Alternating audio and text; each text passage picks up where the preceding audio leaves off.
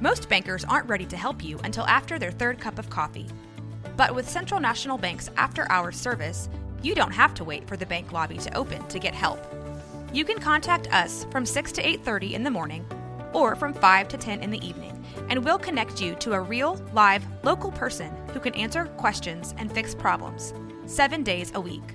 Bank different. Bank Central. Central National Bank. Member FDIC.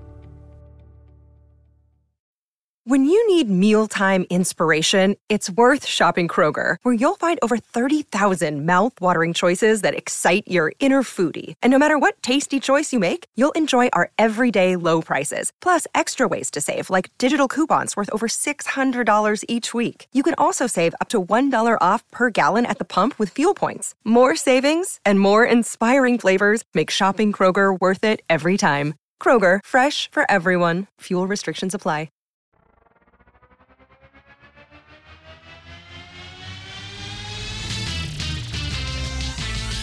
Bros and Foes and Heroes. Gonna tell you about Bros and Foes and Heroes.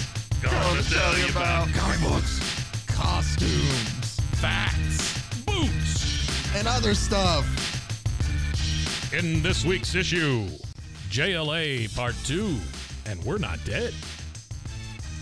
Green Lantern sucks. Welcome into Bros, Foes, and Heroes. I'm Zach, joined, as always, by my sidekick, Mr. Mike. Hello. How are you doing today, Mike? Okay, how are you? Hello. So the last episode... Yes. We had to get the hell out of here. We did. Yeah. Because we thought we were all going to die. Yeah. We didn't die, so We didn't die, yay! You know, I did almost get blown off the road, though, on the way home. Did you really? Yeah. It got pretty bad for me, too. The wind, I felt my truck, like, almost pick up. You know how that feeling is when your car's, like, and so I got off the highway real quick. There was a place I was driving that, for a second, like, the sirens started going off around me, and I thought... Is that just telling me that it's a warning, or there's actual? I couldn't remember, so I pulled off and I went inside for a bit just because it was dark. I didn't feel not seeing what was coming ahead of me. Well, yeah, that was the thing. If it's during the day, that's different, but at night, that's scary. Yeah. And the other thing, I texted my wife while I was driving through the tornado, and I said that the rain was coming down sideways too, which is always a good intention indication that there's some high winds. Yeah. So. Yeah, it was a little rough. It was. If you don't know what we're talking about, we're in Central Texas, and we had a tornado warning that turned into a tornado watch, or vice versa. I can't ever keep which one straight. But anyway, some stuff around us got hit. We didn't really take any big hits. It was still some gnarly weather, but not as it could have been terrible. Yeah. Oh, for sure. Yeah.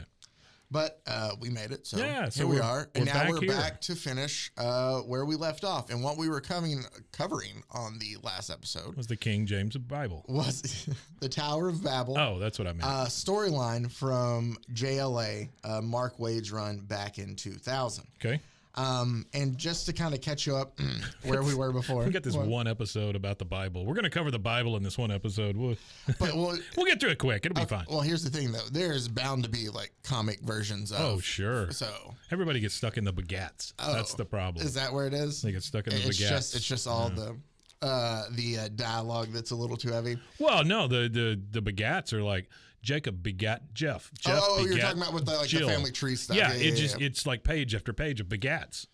Well, I mean, that can just be like, you can have that drawn out and just like a family tree. I'm not drawing that out. So, that seems like more work. All right, well, let's recap to where we were with JLA. It's always our big bad guy of this whole thing, who is looking to kind of stop the Justice League in this, is Ra's al Ghul. Yep. And mainly a Batman villain, but in this also a big bad that I would say is on the level of other big bads in DC, so it makes him a comparable Justice League villain. And we're talking Lex Luthor, who else? Darkseid. Oh, okay. Is that how you say it? I thought it was Darkseid. Darkseid. Is it? Yeah. Isn't it spelled like seed? Like German version? No. I mean, there's no... Like Luftwaffen. No. There's no E on the end, but it's still Darkseid. Oh, okay. All right, Darkseid. Because it's S-I-E-D, right? Yeah. That's what I'm saying. It sounds weird. Or it looks weird. Okay. All right.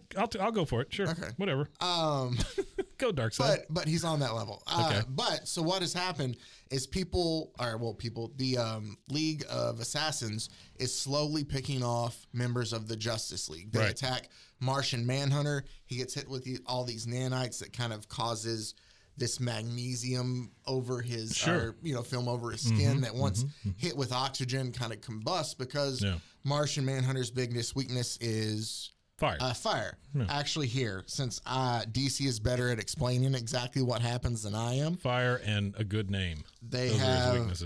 Cover his body in magnesium and set on fire is basically what they've done to him. Right. Okay. So that's how they've taken out Martian Manhunter. What does magnesium do for you? Like in general? Yeah. Because I know my wife takes some magnesium pills.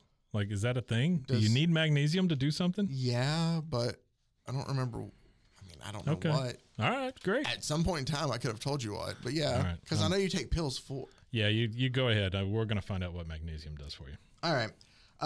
Other heroes from the Justice League have been attacked as well, where we've seen that Aquaman has been induced with hydrophobia in a way. And this is a time where Aquaman still needed water to survive.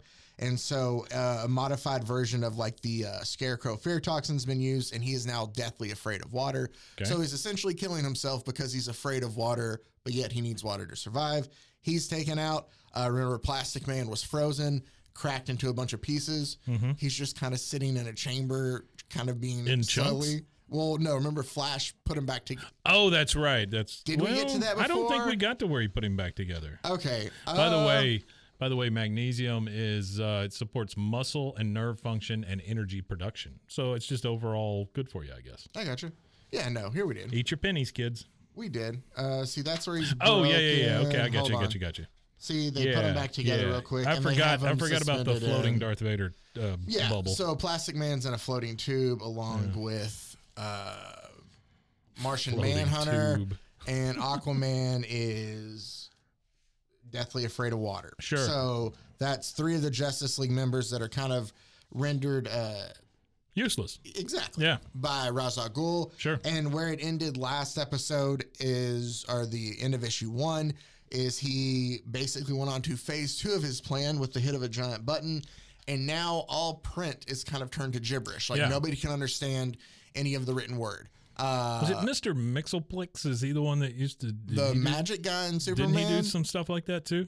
I think so. Oh, okay. My knowledge of Mr. Mxyzptlk is very... I don't even know if I'm saying that right. I don't even know either. I feel like I am. From Super Friends is where I remember Mr. Mxyzptlk. Yeah. No, I just remember the little weird, like, big head dude from some of the comics. Yeah. I don't remember any stories with him in it, though. He always reminded me of kind of... Kazoo? Right. Yeah, from the Flintstones. Right? Yeah. Yeah, that's what he reminded me of. I don't know if he predated him, but still, yeah. That was Paul Lynn, wasn't it? Was it? Kazoo? Maybe. I think so. I think it's like Paul Lynn, one of those guys. Or one of the, yeah.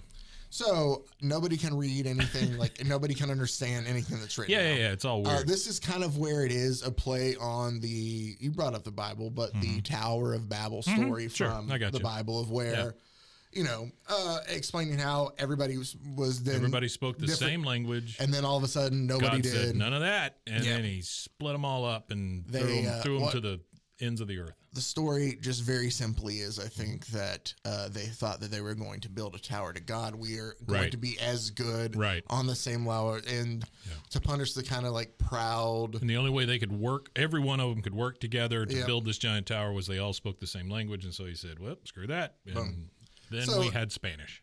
Is that how that worked?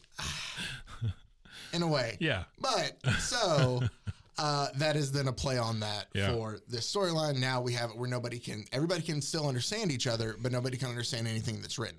If that is true, let's say the Tower of Babel story is true. Mm-hmm. Is it just a cruel joke that one of them is that thing? I feel like that's very, I don't know. You know what I'm saying? I mean, because, and all I'm saying is I'm predicating it on that being an actual event that happened, right? Yeah. He goes, all right, y'all can keep your English, up Spanish, up German. Oh, and you get knock, knock, click, click. I mean, that just seems so terrible. Like, it's a bad thing to do to people, right? Yeah. I'm not down in the language at all. No. I don't. I'm just saying, if you take it verbatim, well, you know, thanks a lot for the cancer and the knock knock language. You know, I mean. Anyway, also then yeah. in the book. Religion's very important, though, guys. Keep going to church. It's good. You're going to upset our one listener, Frank. Frank, I wasn't talking about your religion. Keep holding that snake over your head. It's fine. So we end that book, though, after nobody can understand anything that's written anymore, to find out where Wonder Woman and Flash, who is Wally West in this, not Barry Allen. Right. We did go over that last time. Yes. Yeah. We're trying to find Kyle Rayner, who is our Green Lantern in this. And they notice that, like, they can't read any of the apartment numbers and stuff like that because everything's changed, but they finally find him. Just realize that Kyle Rayner is blind, which is very important to a Green Lantern. Sure. Because, obviously, they need to see what's in front of them to attack. Green. Well, and also... the whole idea is they can essentially with their ring create anything that they can produce, but they need to be able, like an artist, you need to be able to see what you're drawing. Right. So without being able to see, they don't know exactly what they're being able to, you know, produce out there. So there's a big swell on Reddit for, who is it? Hal Jordan? Is that the original Green Lantern? Is that right? Hal Jordan? Well, I mean, I think Alan Scott's before that, but yeah. Hal Jordan's generally the one that people talk about. DC, those things. Yeah. They said that there's a push to have John Krasinski play him now. Okay. So I don't whatever. Okay. I don't know why everybody wants John Krasinski to be a hero, but okay. He was already Reed Richards. I know, kind of. We don't know if that's real or not, though. But, yeah, fine. You know, who the hell knows? So let's pick up with the blind Green Lantern in issue 2 of Justice League, the Tower of Babel storyline. And this is where it's going to pick up and it's going to get very interesting. And this is where I liked the, I was like, oh, okay. Mm-hmm. And we'll see. Oh, also Batman's parents, his caskets, the caskets have been, remember, basically stolen from their graves. Oh, yeah. Ra's al Ghul has kidnapped Batman's dead parents. Yeah. And he's essentially kind of waiting for Batman to show up, which we see is how we open issue 2 of Batman's been hunting down Ra's al Ghul because he knows he's the one who's done it. Mm-hmm. So when he gets there, he discovers that Ra's al Ghul has his parents' caskets lifted above one of his Lazarus pits. Good Lord. And if you're not familiar with the Lazarus pit, just to sum it up real quick, Ra's al Ghul has these Lazarus pits that basically him bathing in them have helped make him immortal in a way. Yeah, he brings the dead back to life is what he's saying. It can also do that too. So because of the Lazarus thing. There you go. Yeah. Very good. Back to the Bible. Boom. So we then cut back to the Justice League to see while they're trying to figure out, hey, what happened to Kyle? You know, did anybody come in here? Like, what happened? Who blinded you? And he's like, no, I just woke up blind. Yeah. Like, yeah. They can't figure out what's wrong with this. I mean, your mother did tell you do it too much. You'll go blind. So. Yeah, Aquaman's trying to figure out while he's still back at the Justice League of how Ra's and the League of Assassins know where they're at to enact all these plans, and he realizes, hey, they've hacked into our comms. Oh. So he tells Wonder Woman and Wally, guys, get ready. They're headed your way. Yeah. And as he's telling them that, it's a bit too late because there they are. We see there's a lot of nanites in here because you got to use this. We see this little nanite. Looks like a little tick. Yeah, spider-looking thing that shot into Wonder Woman's ear. Oh. Right?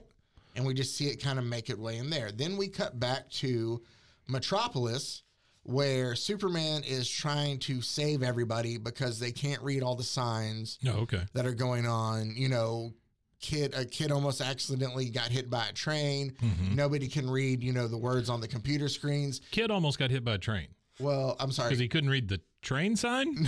No. Sorry. He almost got shocked by one of the by one of the rails on the train. Yeah, like the third rail. Sorry, kind of thank you. Yeah, yeah. I was like, you can still see a train, even if you can't read the words. You're right. I saw the track, and I was like, oh, no, that wasn't it. He's like, I couldn't read it. I don't know.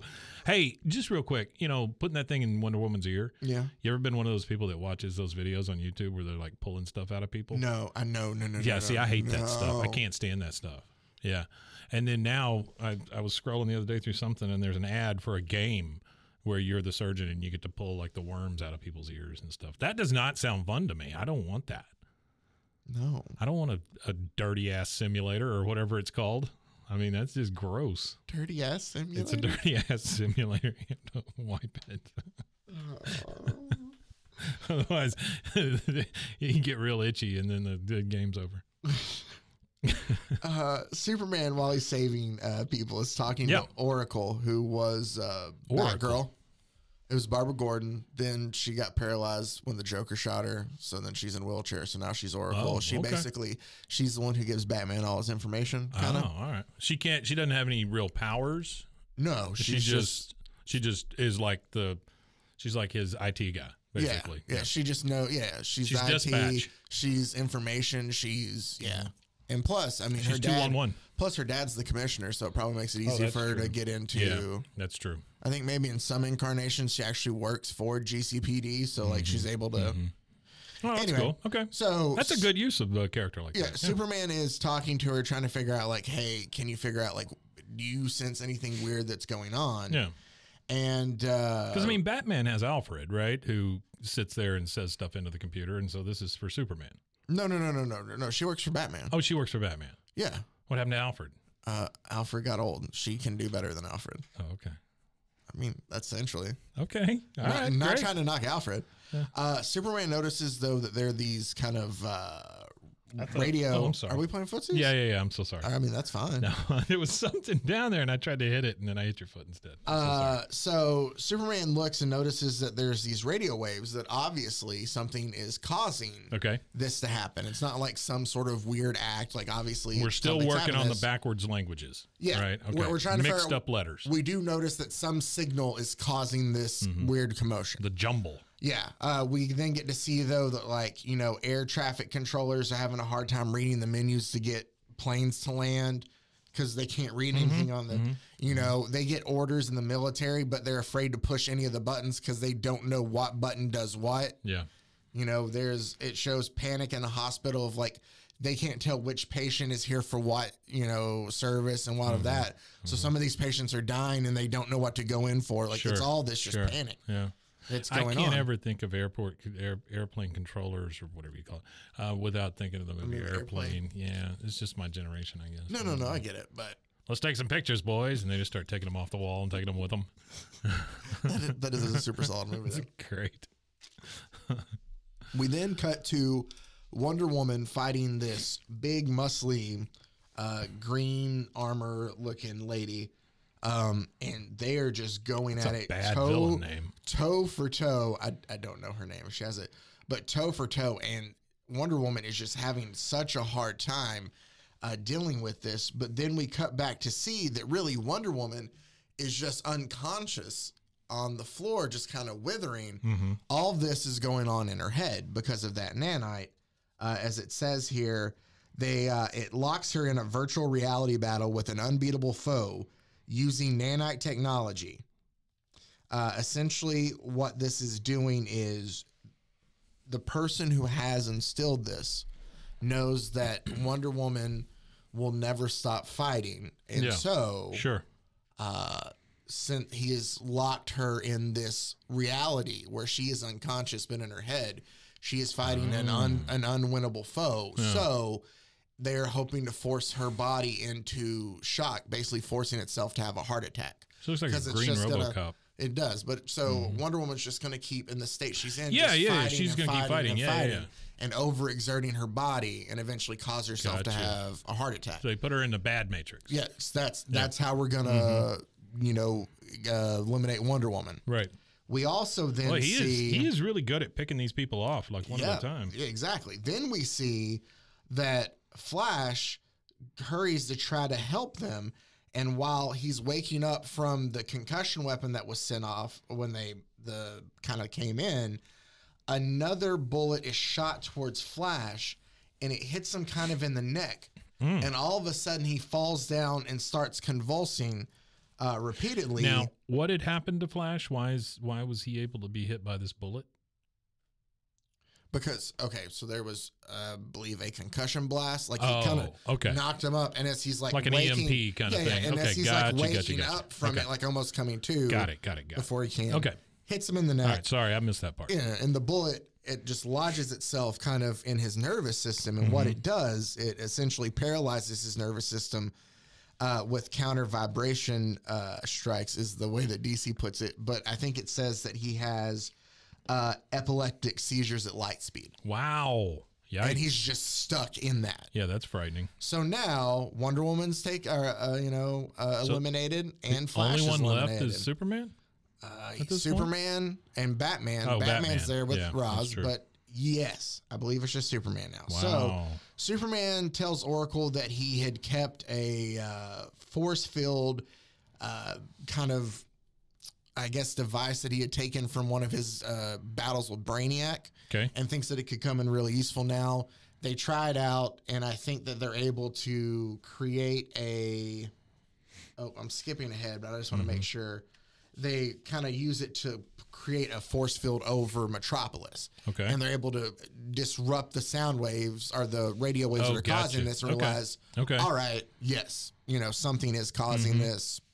We're able to we got to find a way to affect the waves. Right. So with the Flash taken out and Wonder Woman taken out, a blind Green Lantern attempts to fight off the people that he hears are there, but as he can't see what's in front of him, like his creations aren't necessarily turn out what they want him to be like. He's not fighting, hitting anywhere near the people, because he can't see. We then see that Batman and Ra's are having this discussion, and Ra's basically tells him, hey, if you want, your dream of seeing your mom and dad again, I can make come true, dropping him in the Lazarus pit here. And Batman for a minute, though, is just until he kind of snaps through. That'd be horrible. They wouldn't be ghoulish themselves. I'm not going to do that. And he kind of snaps himself out of what Ra's is talking to him, and he goes to kind of punch Ra's again, and Ra's pulls out this giant red rock, and Batman just says, "Oh my God," when he pulls it out. It looks like a form of red kryptonite we see. And we notice that Batman is deathly afraid that something bad has happened when he sees that. We cut back now to... I would think anybody, if you're talking to somebody and they pull out a giant, glowing red rock, anybody would go, oh, shit, what's fixing to happen? No, for sure. Yeah. For sure. So then we cut back to where Wonder Woman and the Flash are. Martian Manhunter has equipped himself with this airtight suit that essentially traps him in water, so he can go and at least fight in a way to kind of help. Okay. Because with the magnesium, when his skin it comes in contact with air, turns into fire. Boom. This way, boom, we're around it. But he's still able to kind of help. But, when they show up, Superman has shown, John is kind of getting weak trying to fight off the League of Assassins, but Superman's there to finally help. When he gets close enough, though, Talia, remember Raz's daughter, pulls out the red kryptonite, and Superman just kind of falls. So it is red kryptonite? It is red kryptonite. Oh, okay. Just kind of falls to the ground, and it says, the man that this Talia, as she is talking and taunting Superman while she's holding the red kryptonite, says, the man that this belongs to performed a series of experiments on it. He managed to accelerate its radioactive half-life as indicated by its color shift from the green to red. His idea was to make it less lethal, but still crippling to the Kryptonian physiology. Yeah. To discover what sort of unpredictable changes it might wreak in your cellular structure, according to his notes, it may not kill you, but you'll wish you were dead. Wow. So, is this the first... of seeing red kryptonite? I don't know for sure if it is. Yeah. Maybe in this... I mean, the way they talk about it sounds like it. It does. But. So Superman is completely incapacitated, and what we find out is that you look at Superman's skin... He's melting almost, getting old. Well, what it's done, we'll come to find out, is it's made his skin kind of transparent. So... Superman gains his power from our sun, right? That's how he becomes strong. So what the red kryptonite has done, what the red kryptonite has done has made his skin transparent, so he's becoming overloaded now. Sure. Like, and it's just too much. And when you have a battery, it just can't hold extra power. Yeah. Eventually, it's going to... Does he start to swell? Well, but he starts losing in the control of his power. His heat vision will just go off. And I thought it'd be like a laptop battery. He'd just swell and then blow up. But I'm going to leave us on this cliffhanger because issue 2 ends with the biggest cliffhanger of all this before we go to commercial break here. And when Ra's had pulled out, we had talked about, obviously, the reaction to the red kryptonite. Right. Oh, my God. But it seemed like Batman had figured out something else. And then Batman is running, trying to tell Superman, like, hey, get out of there. But it's too late, as we've seen. And he goes, Batman says, that's why Ra's wanted me distracted.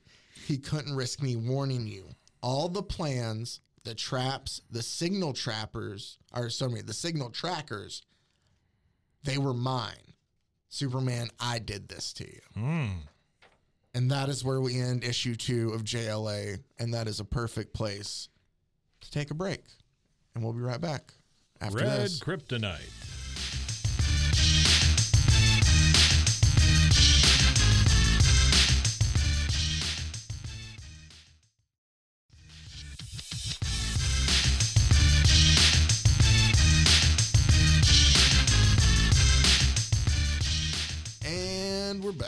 Hello. We're back. Hello. So what we find out at the end of issue 2 in this story arc is that all the plans, all the things that have happened to the Justice League members, these are all Batman's plans. These are not Ra's al Ghul's plans. He has just stolen them from Batman and just put them all into action. Wow. So like Batman just had these plans laying around where he's like, if I ever really want to screw him over, I could do this and this and this. Well he explains it a bit. Yikes. And we'll get to that. But the whole Justice League is basically suffering because of Batman right now. Mm-hmm. He goes to escape. He's a complicated mofo, isn't he? Batman, yeah. Mm-hmm. They have him at the edge of a cliff, and he essentially jumps off, and the League of Assassins think that he's dead. Mm-hmm. But in typical Batman form, no, he's just hanging by a cliff. Plastic Man is up and out of the tube, so he's able to kind of move around and help. He still looks a little rough, though. He does. Martian Manhunter has been able to put Aquaman in kind of a mental trance to where he thinks he's in a desert. Okay. Just completely everything aware, very away from water. Yeah. And he's just asleep thinking of that while they actually have him suspended in water to keep him alive. Gotcha. Okay. Trying to figure out either a way to reverse what's doing. Yeah. Sure. But that way he can still survive, and his fear, he's not taken over by that because in his mind, he's just in this desert oasis kind of thing. Plastic Man is able to shrink down tiny enough to go into Wonder Woman's ear and remove the nanite off of her ear. Yeah. Off or out? He goes in. Grody. Like it's off of her brain. I don't know. Yeah. We see, as I said, like Superman just is being so overloaded with power that he's just constantly heat vision everywhere. Things are in flames. Like he's trying his hardest, and it's so painful for him to try to hold it all back, but he just can't. But they realize that the only person who can help Flash is him.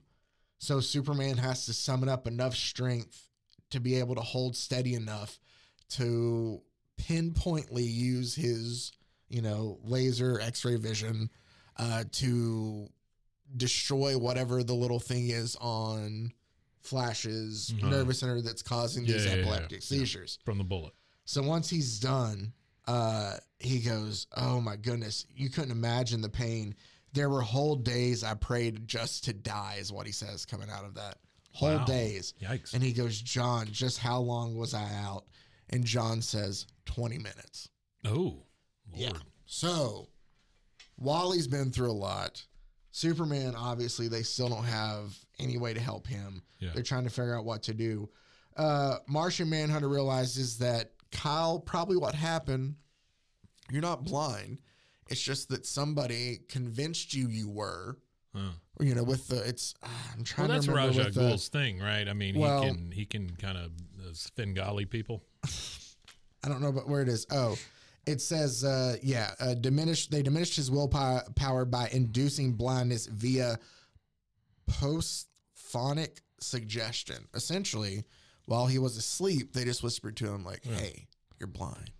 You know, so if he believed it when he put the ring on, then he believed he was blind. Got it. So they're able to tell him, talk him out of it, like, hey, no, you're not. So everybody is slowly why are all the panels sideways on that one? I'm trying to remember. Oh, it's just showing how everything's. Yeah, it's all a bunch of long shots, and it's just showing kind of how the world's continuing into chaos because of all this. Right. We go back and we see that Talia's back to her dad, and he was like, "Hey, you know, you weren't supposed to kill Bruce, like, or you know, attack him. Like, where does this end? Like, what's your whole plan here?" Yeah, no kidding. And another guard shows up and says, like, "Hey, Batman's dead." Talia doesn't take that well. She slaps the one of the guards who tells her, just frustrated, obviously, because she loves Bruce and she thinks he's dead now because of her father. Sure. The guard walks away to reveal himself to be Batman because he's Batman. Oh, man. He was just hiding, master of disguise. I'm Batman. I mean, he obviously wasn't invented at this point. Do you think, with the timetable, though, do you think there's a chance Damien is already exist, or you think she's pregnant with him? Or you think is I'm just being a jerk. No, hold on. Let's think about this real quick. We're gonna get super nerdy. When did Morrison start? It's like 2007? I am double checking right now. Okay. I could be completely off. It could be late. No, it could be 2009. I don't know. I'm gonna be completely off on dates. So I'm googling his first appearance. Okay. Damon Wayne first appearance as infant. Wait, what? No way, that's right. Unless I'm way off. Apparently, he first appeared in Batman: Son of the Demon in 1987. Which, no. Oh. Batman: Son of the Demon. I thought it was just implied that Batman could have a son. That's probably what that is. That's probably just Wikipedia. It's Wikipedia. Yeah. First appeared in Batman 655 in November of 2006. That's when he first appeared. Like when Damien's like, "That's my father." So let me double check what that says. That says 2006. Okay, so he's got to be like, but like what? At least like, he's young when that first started. Yeah, like 8, 10. I want to say 10. So, no, it would have to be 4 years before this, then. Like, I guess, like, year-wise. I mean, maybe. So maybe you can make it work. Maybe he's kicking around, maybe. Maybe he's just somewhere hanging out there with, you know, Talia and Roz. He's probably just hanging out with, you know, some of the animals there. Talia and Roz. Sorry to throw in the tangent. No, you're fine. So, Batman is still alive. The Justice League starts to have a very serious decision of, like, you know, checking in on everybody, and then here we go. He's always been so cold, but still he deliberately concocted. They're discussing like Batman, like how could he have done that? Ways to hurt us, like why would he do this kind of thing? Yeah, right. And they're questioning, like, you know, it doesn't make any sense. Martian Manhunter admits, which is in a very brave move of Martian Manhunter. He's just like, hey, I have to admit that I once, you know, maintained my own dossiers on all of you guys. Being from a different planet, like I didn't know who to trust. He was like, it wasn't schemes or plans, just information. But once I knew that, like, you guys were cool, like I stopped. I mean, that makes sense for him. Yeah. For Batman, not so much. So, and it makes sense for obviously all of the other members in the Justice League to kind of question then why. Mm-hmm. Then all of a sudden there's a incoming message. I hate this picture of Superman on the front. He kind of looks, yeah. Batman phones into the Justice League and goes, Batman to JLA. I've uncovered Roz's transmission source tracking via Batplane. Will issue coordinates when I arrive. Over and out. And then they're all like, all right, sounds like a party invite to me. All right, we'll go ahead. And they're all like heading out to go do this. And as they're heading out, all of a sudden you see an off like panel speech bubble that says, unless it's another trap. And it's Superman just kind of leaning up against the glass, like obviously still in pain. Right. And they all kind of like just question it a bit. And then all of a sudden, Superman flies out in front of all of them. And there is a really cool panel that I do like. We've had Batman versus Superman in some ways here. Some of it cool, some of it not so much in recent weeks. Yeah, sure. This is just, they don't battle, but it is a very cool kind of opposing thing. We see the bat plane in the horizon and a speck, and as it gets closer, it's just Superman kind of sitting there eyeing the bat plane down. I love when Superman just like idles in the air. And he's just floating, just staring him down like a disapproving dad. Yeah. So he's like, all right, Bruce, we're talking about this. And that's exactly, he flies up and then just shoots right by him. Like Batman kind of just plays chicken, just shoots right by him. Yeah. So Superman flies by and Bruce replies, if you wanted my attention, you got it. And he goes, you should be able to hear me, Superman. You know, I've basically taken out all of Roz's nullifiers around here. Right. And Superman just still just kind of stares him down because Batman tells him, he just starts talking plan. This is what we're going to do. This is, you know. So when they get there, they're able to use Martian Manhunter's telepathy to be able to tap into each other's minds because that way they can understand each other's speech because speech starts to become babbled eventually too. Yeah. So they're able to still communicate. Babbled. Nice. Right? That's great. Yeah, I love that. So they're there in Antarctica to try to take everything out. And when he arrives, like Batman gets out of the Batplane and every member of the Justice League is just kind of staring him down like, you know, hey, you're the reason you did all this to us. Mm-hmm. And he's like, guys, like he says all their names, just kind of question like Batman does, looking around the circle, you know, hey, Lantern, Wonder Woman. Then all of a sudden they just kind of go out and go on their way to kind of take care of this transmitter that's down there in Antarctica to help take out the waves that are causing all this commotion. So they destroy everything. Superman via himself kind of basically just exerts his wrath and causes this whole thing to explode after they get everybody out of the building. And he walks away, and then as soon as it's done, he looks at Batman and just straight up says, tell me why. And Batman says, I have my reasons, but I'm no happier than you that Ra's decrypted my computer files. And Superman says, our sympathies are marginal.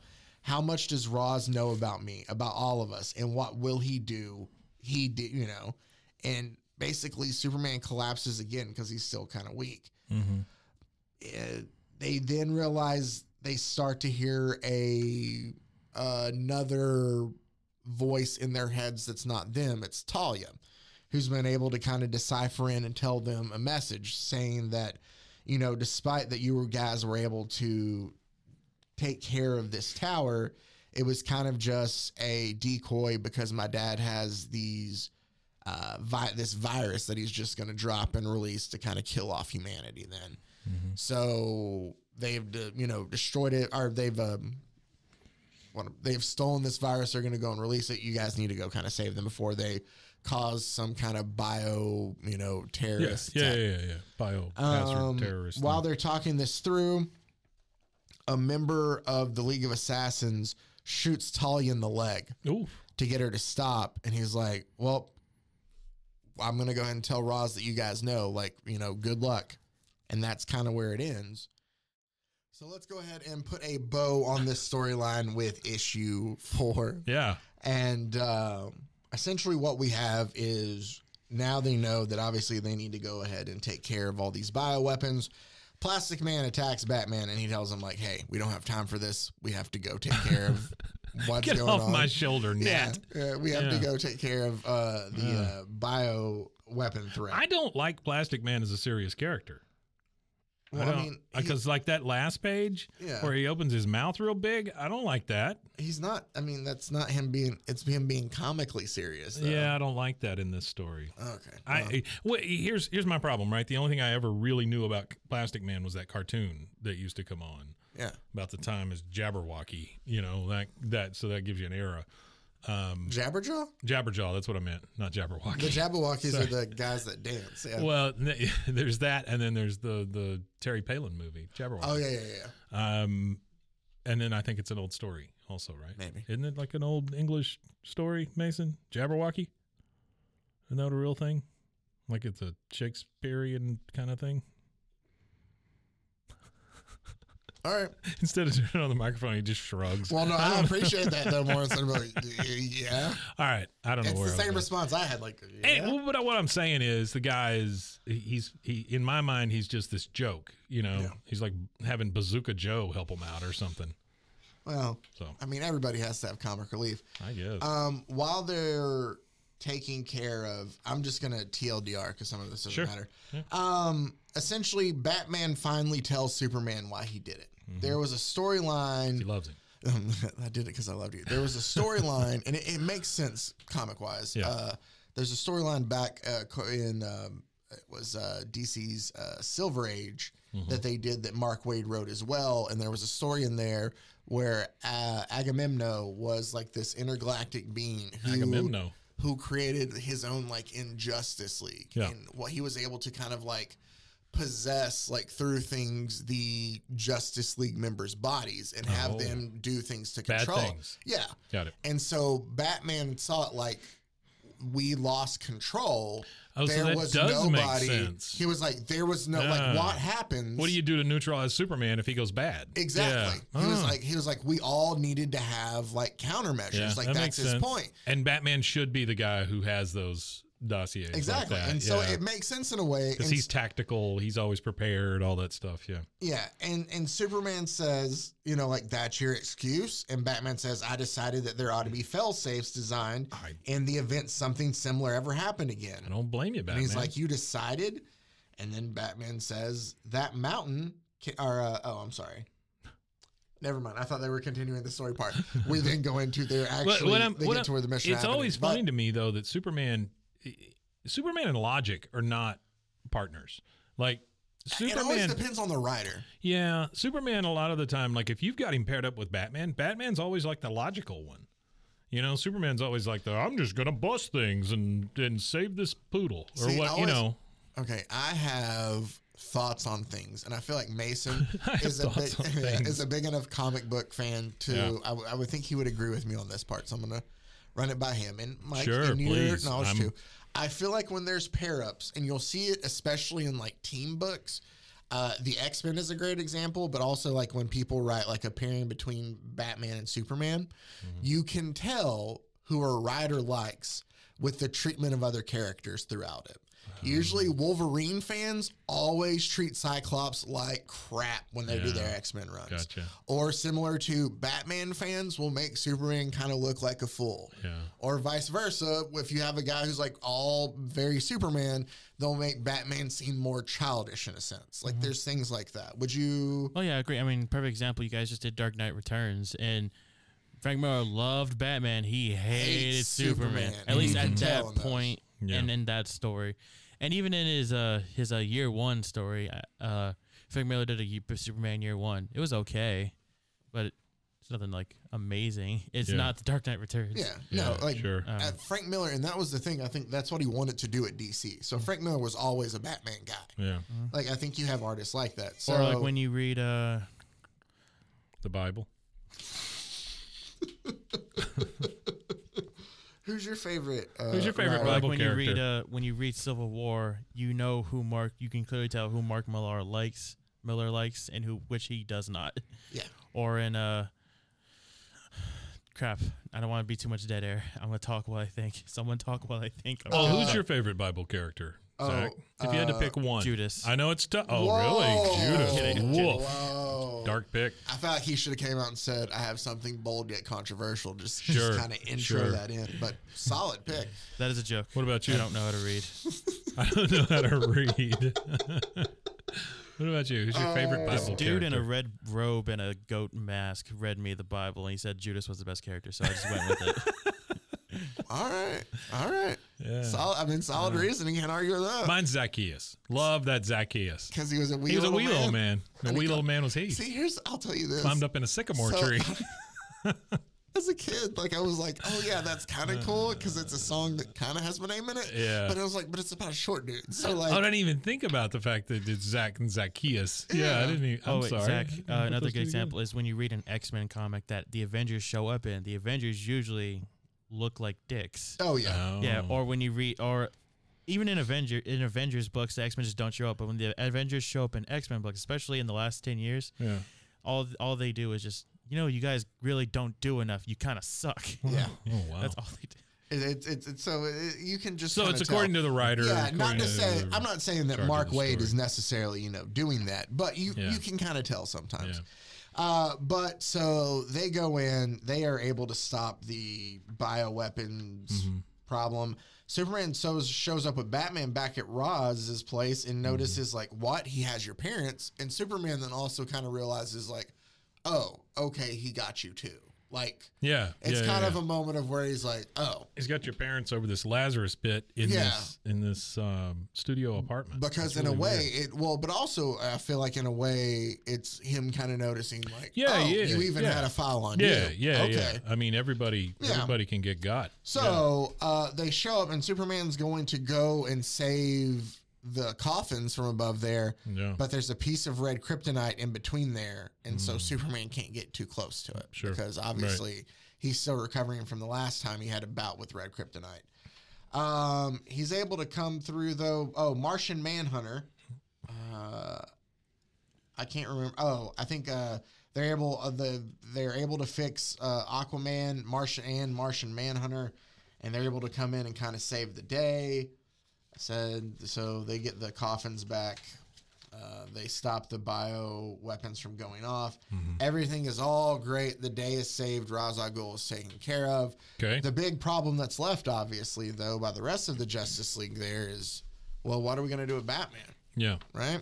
Yeah. So they have him wait in the other room. I kid you not. Like, you know, Superman kind of tells him, he's like, you know, it wasn't our cleanest victory. Ra's escaped, but we've crippled his resources for now. Sorry, he escaped. They didn't harm him. Yeah. And then they look at Batman. They're like, for now, he's our problem. He goes, I've asked him to wait in the meeting room while we decide what we'll do.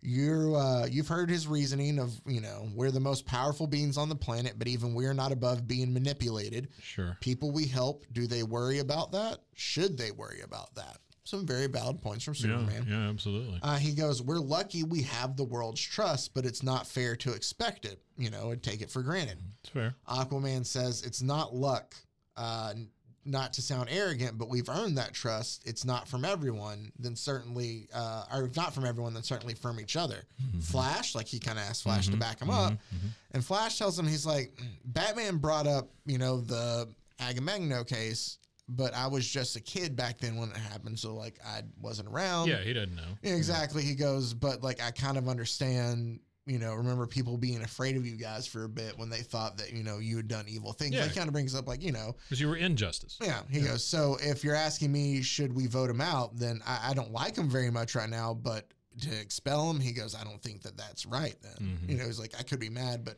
I think he was in the right mind to do. I think he's right. Batman deserves to. So it comes through, it goes to Martian Manhunter then, who says, you know, we're talking about strategy. You know, we're not talking about strategy. We're talking about teamwork. We're talking about someone who claims to be one of us, but yet he's secretly kind of cataloging our weaknesses and doing all of this. So they're arguing back and forth. I think they should have been doing this, you know? Huh? Like they should have maintained files on themselves. In a way. Honestly, yeah. None of them did. It all eventually goes around and it comes down to a vote. Because they're arguing back and forth with each member sticking up for certain people. And it comes out to where, I'm trying to see where we start the voting so I can make sure we tally it correctly. So, where is it time to vote? I'm sorry, this is great. Okay, here we go. So, I'm just going to read through and we'll just get to it. Okay. Martian Manhunter says, in no way do I approve of Batman actions, but I would be a hypocrite to view them as a case for expulsion. Sure. So I say he stays. Okay. It's one. That's one. They counted Wally as voting for expulsion being too much, is voting for him staying. So there's six of them, right? Seven. I mean, seven if you include Batman. No. Right? Plastic Man? Oh, Plastic Man. Forgot about him. He's not on the cover. I was counting the ones on the cover. So Plastic Man, Green Lantern, Wally West. Okay, so they've got a tiebreaker. Martian Manhunter, Wonder Woman, Green Arrow, Arrow, Aquaman, The problem with Superman. A vote like this, though, is if you vote against it and you're the minority, you know? So what's life like going forward? Essentially how voting breaks down is Plastic Man, or I'm sorry, so Aquaman's a no. Then Wally's like, you know, I don't think we can expel him for this. Mm-hmm. So that's a vote to stay. It's 1-1. Okay. Yeah, Martian Manhunter essentially says the same. Like, I did it too. So I can't vote that way. So it's 2-1 for him to stay. They get to Kyle asking Green Lantern, and he's essentially like, hey, he brought me on the team. Like, you know, he believed in me kind of. I can't vote for him or against him for that. 3-1. Oh, no, wait. I'm sorry. No, he, hell, for months I've been friendly to a guy who's been looking at me. Never mind. I'm incorrect. He doesn't like him on the team. Oh. He votes against. So it's 2-2. Yes. Okay. So it's broken down to, and then I'm getting my votes off here. It's hard to read through all this. Anyway, it's split 3-3. Okay. 3-4, 3 against. Here's the, okay, I have it now. Plastic Man, Wonder Woman, Aquaman are all against. Okay. They want him expelled. Green Lantern, Flash, Martian Manhunter vote for him to stay in. It comes down to Superman for the final vote. Okay. And so we close the issue with them basically saying, like, guess that makes you the swing vote, Superman. And he goes, or he says that you're the closest thing he has to a friend on the team. How well do you really know him? Or I guess more to that point, how well does he know you? And you see that Superman kind of opens the door to walk in. Like he's already made up the decision in his mind and he's walking in to see him. And he just says, well enough to know better than any of us how you'll vote, ? And they open to see that. All right. And Superman just replies, yes, to that question to open to see. Batman is no longer there as they realize that Superman would have voted to expel him, and Batman has been voted out of the Justice League. Batman just said, screw y'all, and left. That's the way Batman should be. He knew how it was going to go, so he said, I'm not staying around for this, and that is how Tower of Babel ends. Well, again, I think they voted against something that was needed. Yeah. I think they just took it personally is all it was. Yeah, essentially. And plus, who the hell is counting Green Lantern and Plastic Man's votes? Well, I mean... Get out of here. Then it's still 2-2. Okay, you need to stop with the Green Lantern. I don't like him. I don't like you. Okay. Is it all fair? We've been all... But, see, is it all Green Lantern? Like, do you think I could find... I just don't like the character. Like, you don't like Jon Stewart either? No. I just don't like Green Lantern. What about Parallax? Could I get you, like, Parallax, maybe? I don't know what the hell a Parallax is. It's an evil yellow demon. It's an evil Green Lantern. Oh, well, no. The Parallax one that I'm talking about is... how they introduced Kyle Rayner in the 90s is, was it Emerald City? Oh, I got to go back and read this. Yeah. Well, it was there was a city that Hal Jordan couldn't save. Like, it ended up, like, exploding, and he's just driven mad by not being able to save this. It was Coast City. Coast City. Yeah. So he just kind of goes on this rampage of just killing, like, other Green Lanterns and, like, taking their rings. Emerald and just Twilight. There you go. And just becoming mad with power to, like, he renames himself Parallax. And he's all about just, like, he's a world devourer. You know what's craziest about what's the craziest thing to me about that story is Coast City is destroyed by not only by 2 Superman villains of all things in the middle of a Superman event. Yeah. It was in the middle of the Return of Superman. Yep. Cyborg Superman and Mongol destroy Coast City. And then he didn't even get his home city didn't get destroyed in his own book. It was in another book. Cyborg Superman. Speaking of that, real quick, while you can make there were a bunch of Supermans. There for a while. So right? It was after he died. Superman. There was like Cyborg. Well, the 4 that I remember, there was there's Cyborg, Eradicator. Superman, and Superboy. What'd you say? Yeah, the Eradicator. Didn't he have a different name though too? The Bat Radicator? We're talking Superman. Superman. I thought I had the Bat Radicator. Nice. Sorry, I was just. Do you see though that there's a new Steelworks title that DC? Yeah, I was going to talk to you about this off mic about the new Steelbook coming out, which is exciting. I saw Tom King's going to do Wonder Woman too, which I'm excited and I'm nervous because when he does, we might take this out, Mike. What's he done before? He's done a lot of good stuff, but he works best when it's limited series. His last ongoing was good, but if you didn't like his type of writing, you're not going to like the whole series. Are you talking about his Batman run? Batman, yeah. See, I liked his Batman run, but I get how some people didn't, and I get how it's not for everybody. Yeah, I think he works best when he's doing 12, 8, 10 issue stuff. But his Mr. Miracle series, 12 issues. Ooh, amazing. It's really good. Very good. Rorschach is fantastic. I love Rorschach. I might give you those 12 issues, and then Supergirl, which is very popular, coming out. That's also amazing. They're using him, they're using his stuff for the Supergirl DC movie. It's stuff. Literally an adaptation really? Of the of that book. So of the Tom King stuff. So Tom King's a big writer for DC. And then, Hawkwoman, she's getting a new book. Yep. And back to Justice League. You should read. Anybody listening, you should read the stuff going on with Superman. A new Superman #1 just came out. That was really good. I do have that. I haven't read it yet. Action Comics has been pretty fun. It's 3 different stories each issue. So starting with 1051. So only 2 issues in. Is it the new Super Family? Yeah, new Super Family. One's the Super Family story. When John and Superman was a kid. When John was still a kid and finding himself. And another one's a Power Girl story. And it's gonna alternate, so it's fun. I like the Action Comics format of multiple stories and any kind of anthology. If you're gonna do anything with action, because nice. I mean, the hard part for me with action and the main Superman is, or like with Detective and Batman, I don't know which one actually matters because they're both telling very different stories. Yeah, no, that's the hard thing too, is trying to figure out with. My problem is, and I know that this is just going to be an angry ramble for a second. It's just with so many different titles, it's hard to figure out what's supposed to be in canon and and what not. Yeah, because you would assume that it's Batman and maybe action, but when stuff's happening in action that is not happening in Batman, which matters. Which at least the now new format is. Maybe they're in continuity, or maybe there's just a whole separate thing. I don't know. That's the thing that I wish that people did at least, though, is what Grant Morrison did with Batman's the Black Casebook, where they collected all the things, all the issues then from the past that he used to call from, so you could go back and read this is where it was. He used this story from back in the 60s for this part, and he used. Yeah.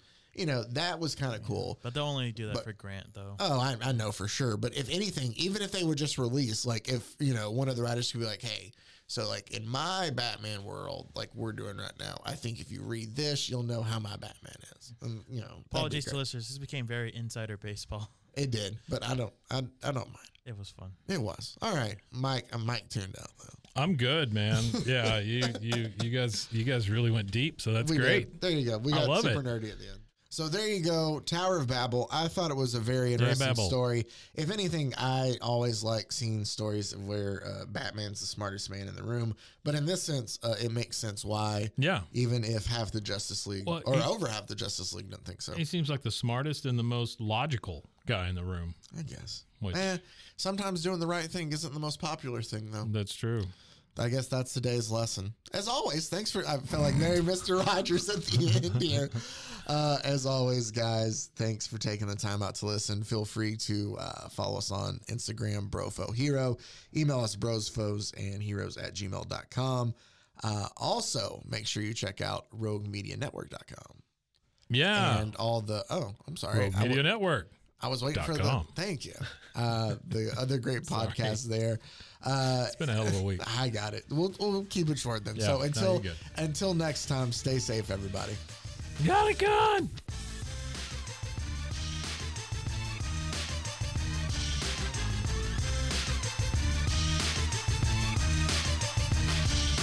Bros and heroes. Gonna tell you about Bros and Foes and Heroes. Gonna tell you about.